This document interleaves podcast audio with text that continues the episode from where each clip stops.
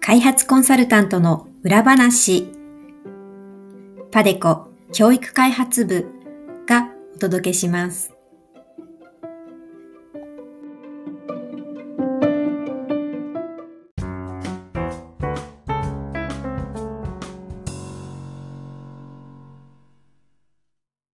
皆さんこんにちは。ポッドキャスト開発コンサルタントの裏話へようこそ。パデコ教育開発部の鈴木です。この番組では、国際協力の現場で活躍する開発コンサルタントというお仕事の舞台裏や素顔を様々なゲストとの対談を通じてご紹介します。番組を通じて開発コンサルタントというお仕事をより多くの皆さんに知っていただけたら幸いです。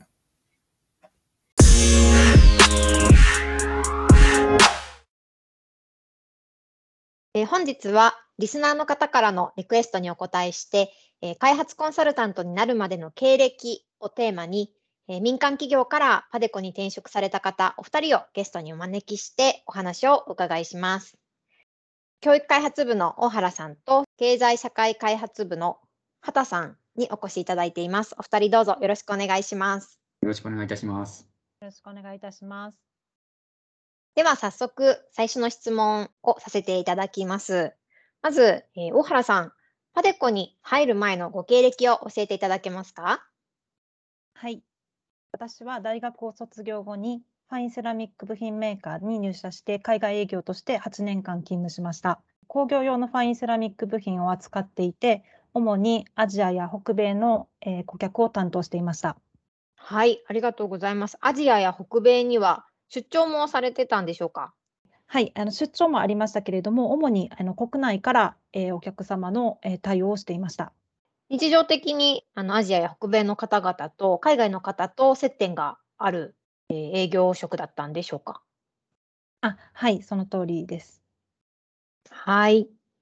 畑さんはこれまでどのようなご経験をお持ちでしょうか？教えてください。あはい、えっと、私はあのパテコに入社する前、前職は化学品メーカーに勤めておりまして、まあ、そこであの、まあ、グローバル推進事業部っていう部署名なんですけれども、いわゆる国際事業部っていうところにいました。えー、業務内容としては本当にあの海外に関わることをあの何でもやるっていう部署でして、私がやっていたこととしては、えー、まあ、他の事業部の製品をあの海外の顧客にあの届けるっていう物流の貿易実務もやってましたし、あと、まあ、海外の現地スタッフを日本に招集して研修を実施する人事的なこともやっていましたし、あと海外拠点の経理周りのことなんかもやってました。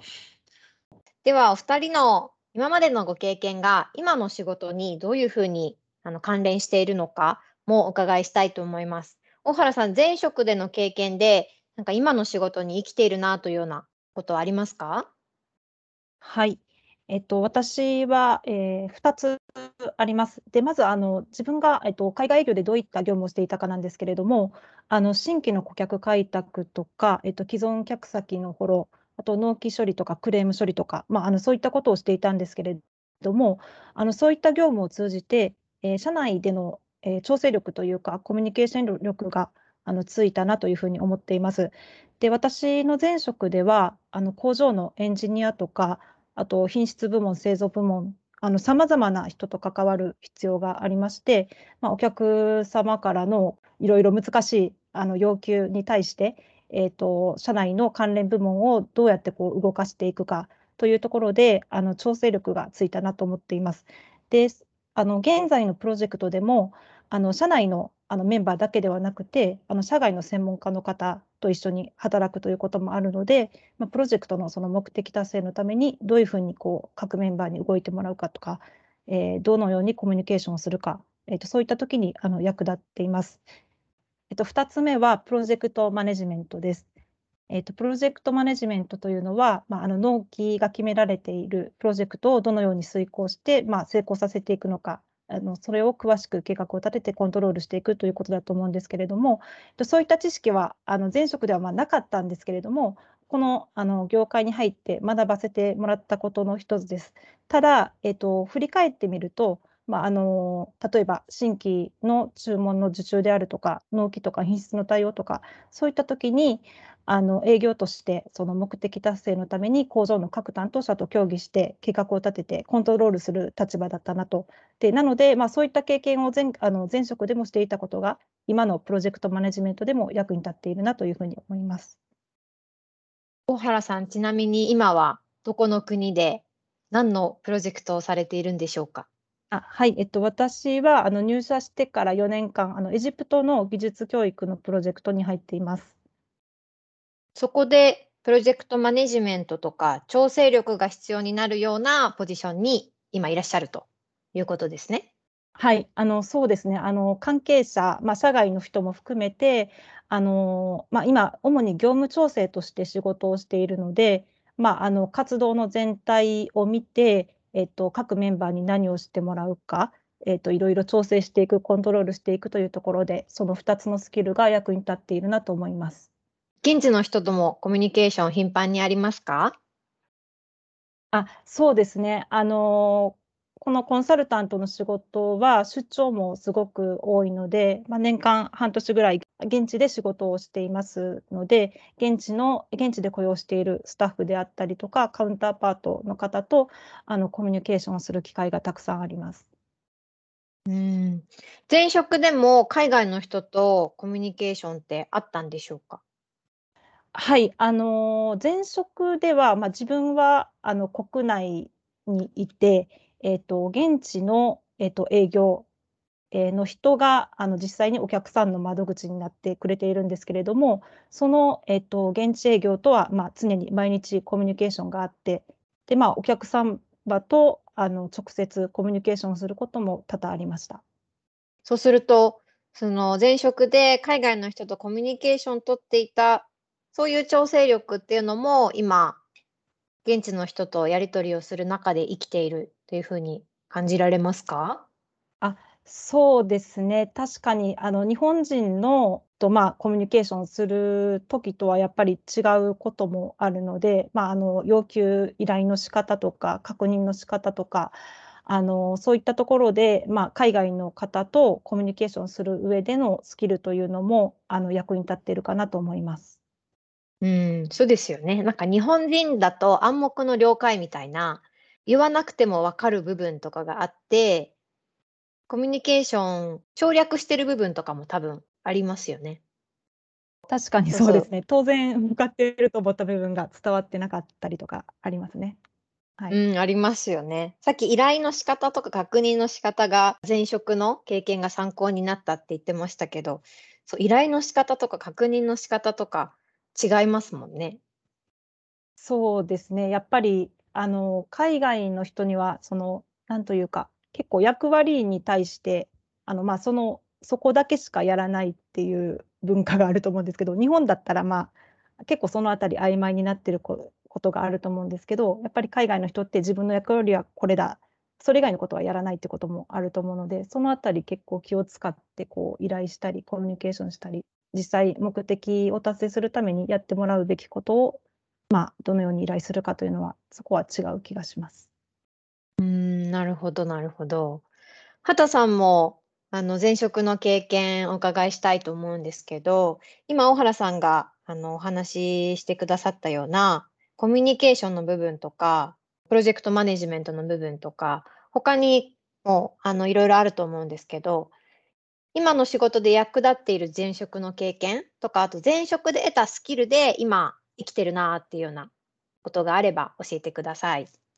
はい、えー、そうですね。私はその入社してまだ半年しか経ってないっていうところところもあって、あの、あまりその今のコンサルタントとしての業務はまだそんなに広くはないんですけれども、えー、大原さんの話を聞いていて、あの、本当にその通りだなって思ったのが、え、ー、と、英語でのあの海外の人とのコミュニケーションっていうところでは、えっ、と、今現時点でも役に立っているんじゃないかなっていうふうに思っています。え私自身も前職で、あの、これは主に東南アジアの方だけじゃなくて、ヨーロッパの方と貿易に関するやり取りをすることがすごく多かったんですね。まあ、その時に、あ大体そのメールか電話でそのやり取りをすることが多くて、あの、まあ、毎日頻繁にやり取りをしていたんですけれども、私はあの、も学生の頃から結構あの英語って結構自信がある方だったんです。で、あの前職についてその業務、あの貿易実務に就いた時も、あ、まあ、これぐらいだったら簡単にできるだろうという、あのちょっとおごりみたいな気持ちもあったのかも分かりませんけれども、で、最初、あのヨーロッパ、あのオランダのお客さんにメールを送って、送ったときに、まあ、上司に CC でつけるじゃないですか。まあ、そしたら、あの上司から、あ、この英語全然ダメっていうふうに言われて、あの、もう一回送り直してって言われたことが何回もありました。あというのも、あの、私がその時使っていた英語っていうのが、えっと、自分の頭で考えた日本語をそのまま英語にしただけの直訳だったんですね。あはい。の、やはりその、まあ、あの、皆さんちょっとよくお分かりだと思うんですけれども、日本語を直訳した日本語を英語に直訳したところで、あの、海外の人には全然伝わりませんよね。まあ、なんあのやっぱりその海外の人になんか何か動いてもらおうと思えば、まず最初に何をしてもらいたいかっていうのを、できるだけ分かりやすい単語でちょっと伝えるっていうことが結構重要かなっていうふうには今思っているんですけれども、まあ、上司には本当にそのことについてかなり叩き込まれた 当時叩き叩き込まれまして、かなりその難易度の高い内容のメールに関しては、まずにあの自分で英語を書いて、それを印刷して俺のところに持ってこいっていうふうに言われたんです、その日以降。まあ、なんで、まあ、私をそれ実践して、まあ、自分なりにその、まあ、もちろん日本語で何を言いたいかっていうのはまず考えてから英語にするんですけれども、そのメールで英語を書いて上司に見せ見せて、もう何回も添削されて で、もうそれがもう何年か、数年ぐらい続いたんですね。で、やっともう私が、あの、まあ、前職を辞める段階になって、もうそういう添削ってもうほほぼなくなって、あ、一回見せたらもうこれでいいよって言われたりとか、あ、俺に見せなくてももうもうそれで十分だから送ってってやっと言わ言ってくれるようになったんです。まあ、それだけ本当にあの、まあ、私はその帰国子女とかでは全然なくって、もう日本で生まれ育った純ジャパニーズなんですけれども、あの、英語でのコミュニケーションって本当にあの、奥が深いなと思いました。まあ、私自身も非ネイティブ非ネイティブですし、相手もそのオランダとかフランスとかその非ネイティブの方ですから、まあ、そういった方たちに対して、まあ、我々とそのそういった方たちに対してその英語ってその第第2、第3言語じゃないですか。そういった方たちに対して、まあ、いかにその分かりやすくその英語で伝えるかっていうその極意みたいなのをその当時教わりました。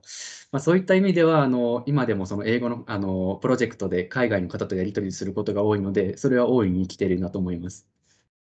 うーん、何回も添削されたっていうのは大変でしたね。あ、すごく大変でした。もうえ、特に具体的に？はい。あ、そうですね。あの、具体的に言うと、えっと、私、貿易実務に絡んで、例えば、その、今、事業部で開発している新商品があります。その新商品のその仕様について、お客さんとそのやり取りする必要があるんですよ。まあ、なんで、私がその事業部と、あの、例えばオランダのお客さんとの間に入って、あの、まあ、通訳通訳、翻訳みたいなことをするんですね。まあ、その時に、まあ、日本語で書かれ、日本語でその事業部が出している要望をその英語にする必要があるんですけれども、それってその専門用語も入っているだけにすごく難しいんですね。まあ、なんで、あの、それを、あの、まあ、本当、日本人だったらそのまま直訳しても英語で書き書いても送りたいところなんですけれども、それでは伝わらないから、あの、事業部の言いたい、その、まあ、日本語で送られてくるんですけれども、まあ、それを、まあ、できるだけそのエッセンスだけを抜き取って、分かりやすい英語に組み立てて、分かりやすい順序にして送るっていうことをやってました。うん、日本語とは順序も違うし、言い回しとかも違うっていうことですよね。あ、そうなんですよ。あ、例えばその日本語だったらその、まあ、おそ恐れながらとか大変恐縮ですかとか念のためとか、まあ、いろいろそんな細かい言い回しとかあるじゃないですか。そんなんは一切いらなくて、本当に伝えたいことだけ、プリーズ何々みたいな感じで書いたりとか。日本語で言うクッション言葉はなし。シンプルに単純にっていうことですかね。シンプルに単純に、かつ効果的な単語と表現を使ってって感じですかね。もう上司に何回も添削されてもつら、まあ、辛かったんですけれども、私もともとその外国語自体は好きだったので、あの、まあ、ちょっと面白いなと思いながら、その、その当時はやってました。まあ、ただ今でもそれが自分の英語は完璧だとは思っていないので、もう今でも あの英語の本とかもう何冊も買って勉強したりしてます。うん、前向きですね。いや、もうなんか、あの、やっぱり帰国子女の方とかネイティブの方と比べると、やっぱり全然だなと思いますので、ああ、これからも磨いていきたいなっていうふうに思ってます。なるほど、なるほど。えっと、お二人とも前職メーカーに当たると思うんですね。で、メーカーに勤務をされて、で、国際協力の業界に転職されたっていうことで、全然違う異業種に転職をされていると思うんですけども、どのタイミングで、あるいはどういうきっかけがあって、この異業種にあの転職を決められたのかっていうのもお伺いしたいと思います。畑さん、いかがですか？えー、私の場合はきっかけとなったのが前職のある仕事がきっかけでした。えー、その仕事っていうのが、えっ、ー、と、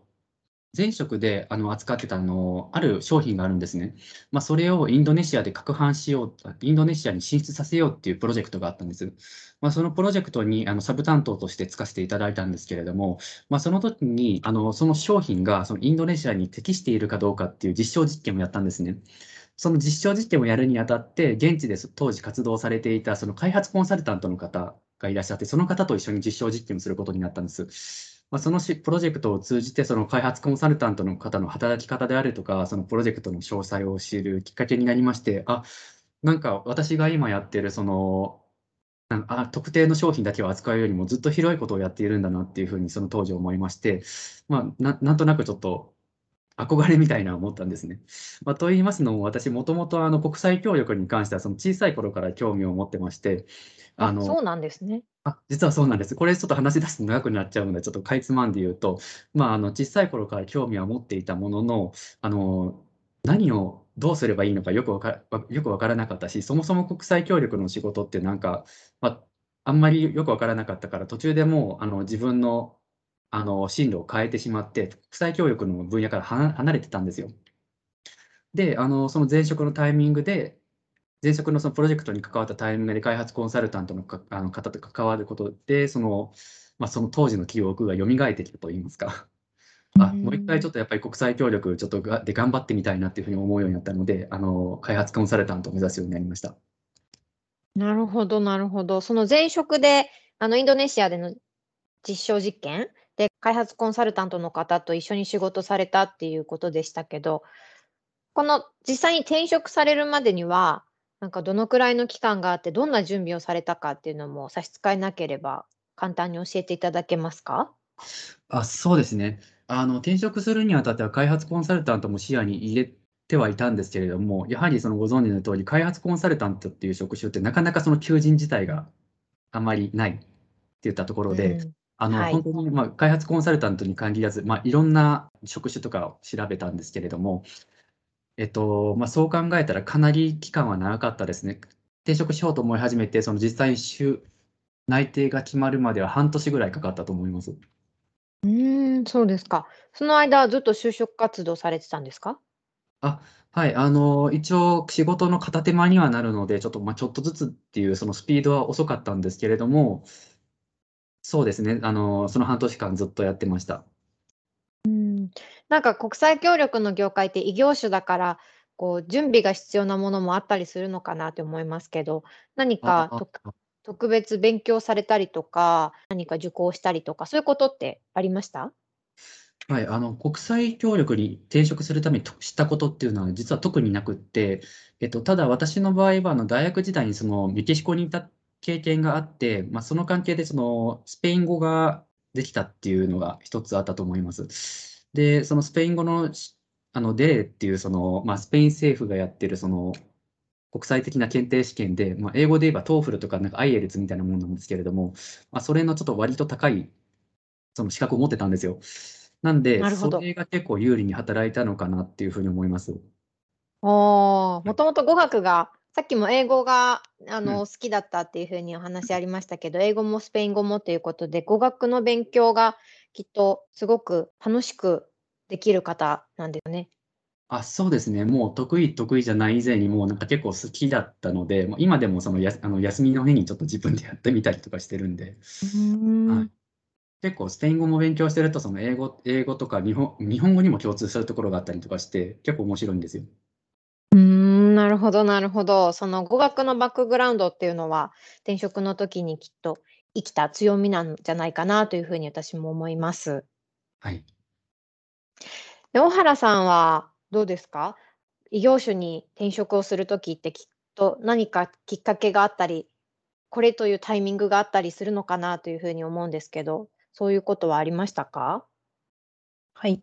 と私はあの国際協力の分野自体には大学生の頃から興味があってあの NGO でのボランティアとかあのインターンシップを学生時代にしていました。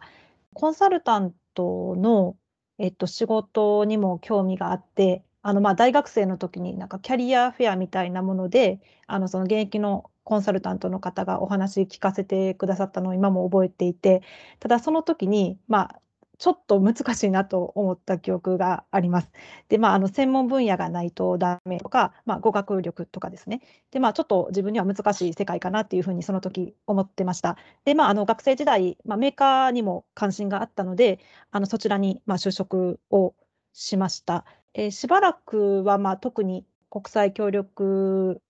の分野への転職ってことは考えてなかったんですけれども、まあ、あのしばらく働いてみてこう少しあの社会人としての余裕も出てきて、まあ、大学生の時関心のあった分野にもう一度挑戦したいなっていう気持ちで、あの転職を決めました。でその時に、まあ、あの学生時代その途上国の子どもの教育に関わる NGO であのボランティアとかをした経験があったのでまず勉強したいなと、え、いうふうに考えて、まあ、修士であの教育を勉強しようということを計画をしました。教育分野の修士号を取ろうと計画されたっていうことですね。それは日本ですか？海外ですか？と海外です。で、あの働きながらあの、まあ、留学のためのその IELTS だったりとかあのそういった勉強を1年間ぐらい、えー、っとまあ、語学の学校に通って、えー、っとやっていました。でただ、まああのまあ、ぼんやりとその教育について学びたいなというのはあったんですけれどもなかなかそのじゃああのもっと具体的に修士でどういうことを学ぶかっていうところまではなかなか決められなくてで私の場合はあの会社を辞めた後にあの1年間あの国際開発の、えっと、ディプロマコースを提供している期間があってそこで1年間国際開発の分野の勉強をしながら、あの留学の準備をしました。はい。その準備の時は日本国内ですか？海外ですか？国内、国内です。うん。じゃあ、退職をされて、準備のためのディプロマコースに1年国内で通われて、はい、その後に留学をして。はい、えっ、ー、と、はい、留学をして、教育開発について学んで、イギリスから帰ってきてから、えー、パデコに入社しました。はい、ありがとうございます。お二人とも前職の経験から、それから国際協力業界の転職までの経歴、それからプロセスなどいろいろお話しいただいてありがとうございます。今日の配信はここまで前半部分までにしたいと思います。続きはまたあの次回の配信とさせていただきます。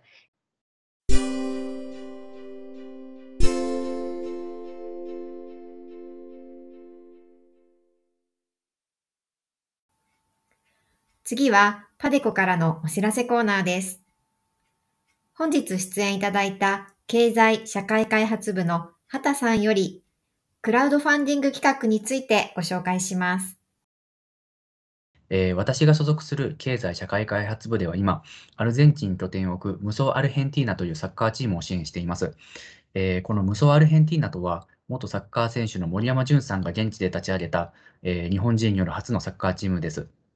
えー、今回、プロリーグ昇格に向けた新ユニフォームを作成することになりまして、えー、クラウドファンディングのプラットフォーム、キャンプファイヤーで資金を募っています。えー、目標の50万円に向けて今、どんどん支援が集まっている状況です。えご興味のある方は、えポッドキャストのページにリンクを貼っておきますので、そこで詳細のご確認をお願いいたします。えブラウザ上でも、アルゼンチン、リアルサカツクで検索すると、え上位に検索結果が出てきますので、そちらからもアクセス可能です。えー、締め切りまであと8日と迫っていますので、えー、リスナーの皆様にもご協力いただければ幸いです。えー、ぜひともご協力のほどよろしくお願いいたします。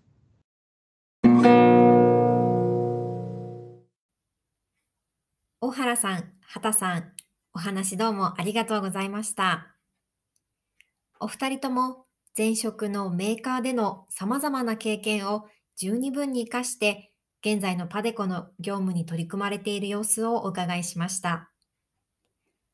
今週は民間企業からパデコに転職をされたお二人の前職でのご経験や、これまでの経験の中で現在の業務に活かされていること、それから異業種からの転職のタイミングやプロセスなどのお話を中心にお届けしました。次回はインタビューの後半部分をお届けする予定です。次回の配信は2月4日金曜日に予定しています。皆さんどうぞお楽しみに。